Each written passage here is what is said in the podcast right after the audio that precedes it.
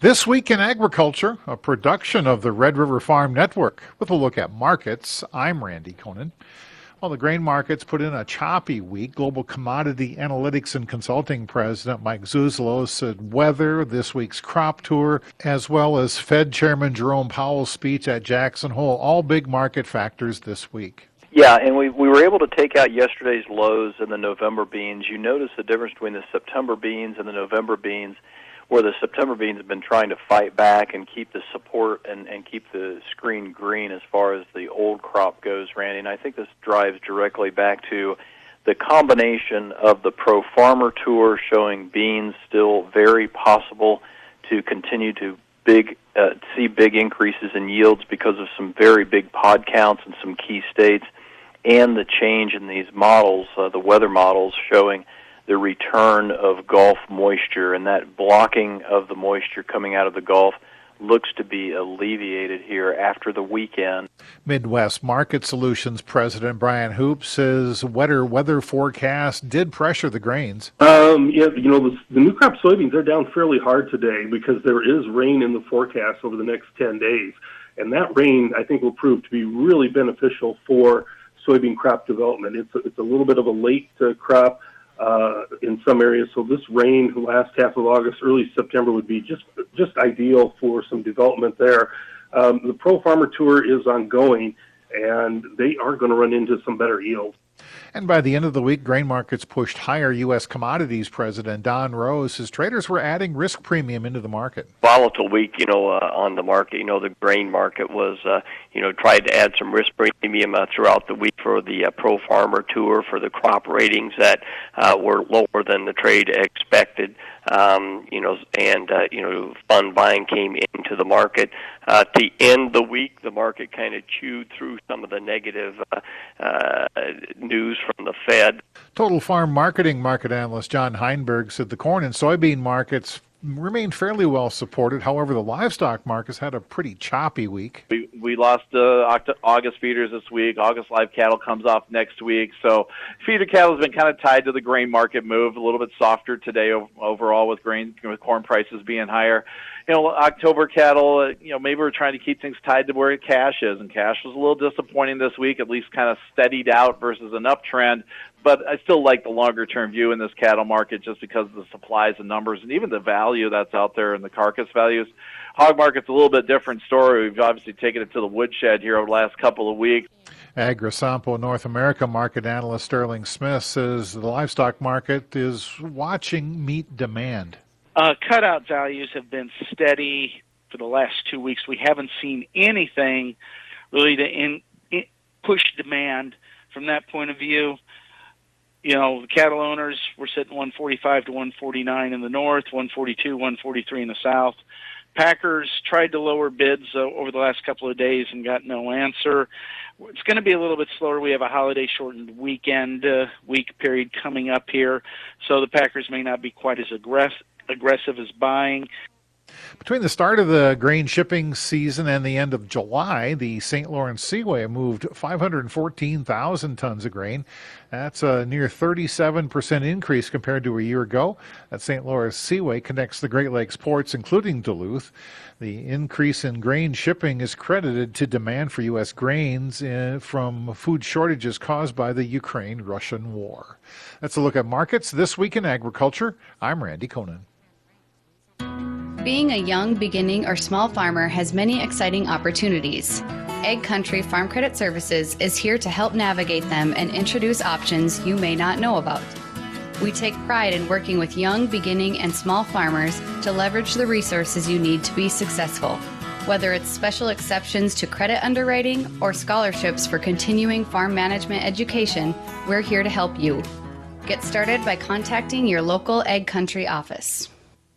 The Red River Farm Network Crop Tour, presented by Pioneer, delivering a first person account of crop conditions and tees up the 2022 harvest season. This is Red River Farm Network farm broadcaster Don Wick. Join us on air and online for our crop tour reports, with a focus being on North Dakota and Northwest Minnesota.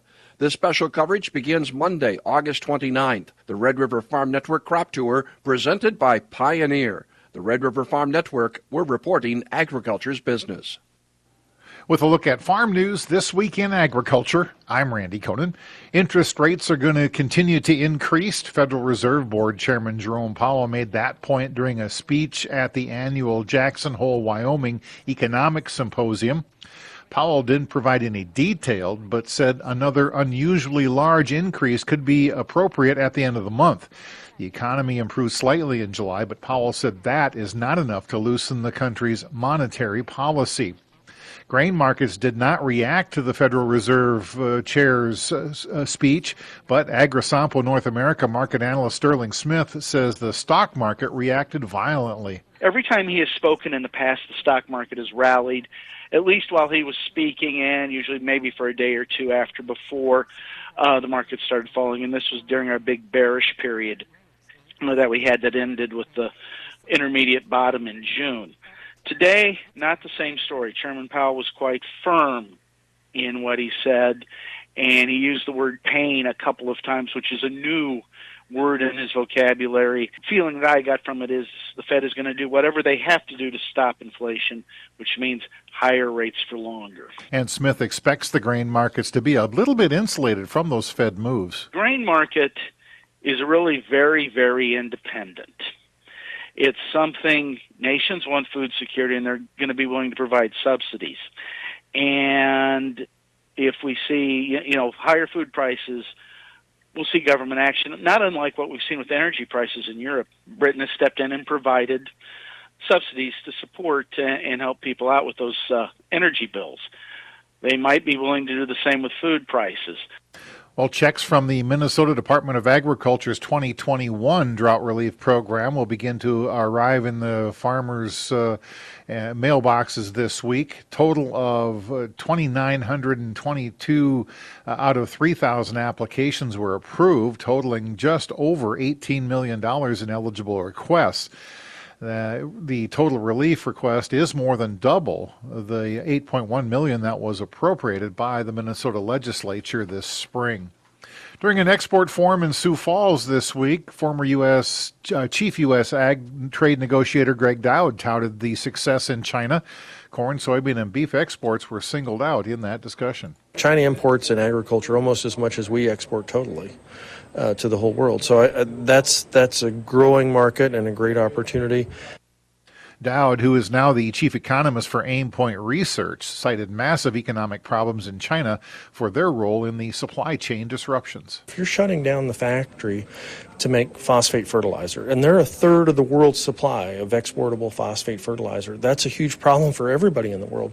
China doesn't make glyphosate, Roundup, but they make the raw materials that go into it that are then exported to Mexico or us that you know we, we formulate it and put it together. So if they can't run that factory, uh, that's a huge problem for supply chains anywhere in the world.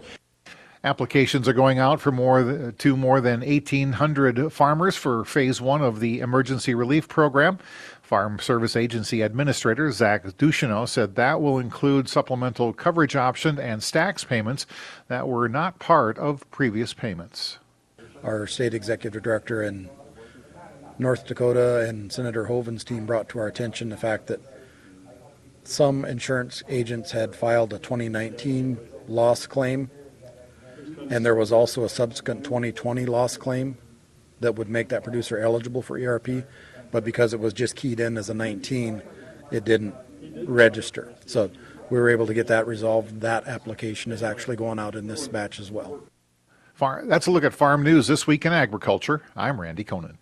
The past comes alive with the Western Minnesota Steam Threshers reunion September 2nd through the 5th, Labor Day weekend at Rollag, Minnesota. Featuring Rumely oil pull tractors and machinery along with Kerosene Annie. There'll be threshing, two parades daily, tractor pulls, kids' activities, hundreds of demonstrations and exhibits on over 200 acres. Where your past is our present, the Western Minnesota Steam Threshers reunion. For complete details, go to rollag.com. That's rollag.com. The 41st Big Iron Farm Show will be September 13th through the 15th. Join the Red River Farm Network's forums online or in person at our spacious new location on the west side of the Big Iron grounds. On Thursday morning at 10:30, we'll moderate a panel looking at navigating supply chain disruptions on the farm. Tuesday and Wednesday at 2:30 p.m., we find out what's next in the land market. These forums are sponsored in part by Farmers National Company, Ivory Insurance, NDFB, and Crary Industries. With a look at weather this week in agriculture, I'm Sierra Doctor on the Red River Farm Network. Minnesota's livestock farmers and specialty crop growers who applied for disaster assistance to help with 2021 drought should get checks in the mail soon. The Minnesota Agriculture Department says the checks are being mailed this week. Minnesota Ag Commissioner Thom Petersen says there's a need. You know, it really shows if you think about this time right now, some people think we're in a drought in different parts of the state, and we are. Uh, but 2% of our state right now is in a D2 to D4. If you went back to uh, a year ago today, 88% of Minnesota was in a D2 to a D4 drought. The majority of the 3,000 applications received by the Ag Department were approved. That means 18.9 million in eligible requests, more than double the 8.1 million appropriated by the Minnesota legislature earlier this year. Checks will be prorated to 41.9% of the amount farmers are eligible to receive. The legislation allowed up to $7,500 per eligible farmer, but the maximum payment per farmer is now $3,143. There are at least 6.38 million prevent plant acres in the U.S. this year. In a preliminary report released earlier this week, USDA says North Dakota has the most prevent plant acres in the country at 2.37 million. Compared to 2020, a historic prevent plant year, it's slightly lower. South Dakota's prevent plant is more than 733,000 acres, fewer than total 2020 levels. Minnesota has more than 495,000 prevent plant acres. That's more than the total prevent plant acres for the state in 2020. The final 2022 prevent plant data will be released in January of 2023. Pre-pile sugar beet harvest started this week across the American Crystal Sugar Company growing area. All of the factory yards are open and a few of the outdoor piling stations. In the Drayton Factory District, St. Thomas, North Dakota farmer Brent Baldwin is harvesting morning was a little foggy, so we waited for a couple hours. But we picked up a little bit of rain last Thursday, and um, it's actually made the digging conditions really nice right now. We're uh, um, everything's gone gone pretty smooth. You know, you get your first day um, little tidbits going on, but uh, actually, all in all, it's uh, beets are digging nice. Crookston, Minnesota farmer Tim Dufault says wheat harvest is just getting started around him. It's late. That's an understatement. Um, we haven't tried it yet. Um, I'm thinking this afternoon we'll be able to get a sample. A few of the neighbors have been going on a few fields, like old sugar beet ground from last year, or maybe some of the sandier pieces. Everything I've heard so far about the crop is good, good, good. Yields are good. Test weights are great. Uh, but the protein seems like it's a little below average um, in the in the Crookston area. So I don't know if that's based, you know, just uh, early samples, not enough tests, or it could be variety. But we'll see as we get later into harvest. Dufault hopes to be in the field by now. The North Dakota mill started taking in new crop spring wheat loads last week. So far, President and CEO Vance Taylor says the quality of the crop coming in from around Grand Forks, North Dakota, looks good. Kind of a range of protein uh, so far from uh, kind of uh, mid mid 14s uh, up to uh, low 15s. Um, uh, test weights have looked good, well above 60. I don't have the numbers handy, but uh, test weights have looked good as well. Taylor says there's not been any ergot spotted in spring wheat loads yet. North Star Ag Services owner Jacob Edgar says the corn crop could use a few more growing degree days around his farm in Warren, Minnesota. The beans are actually putting on pods on the top right now, and the seed is filling. The majority of the seed in the bottom pods, the bottom nodes, are actually starting to fill and are filling quite good. Uh, but the rain should help the top pods. That's a look at weather this week in agriculture. I'm Sierra Doctor on the Red River Farm Network.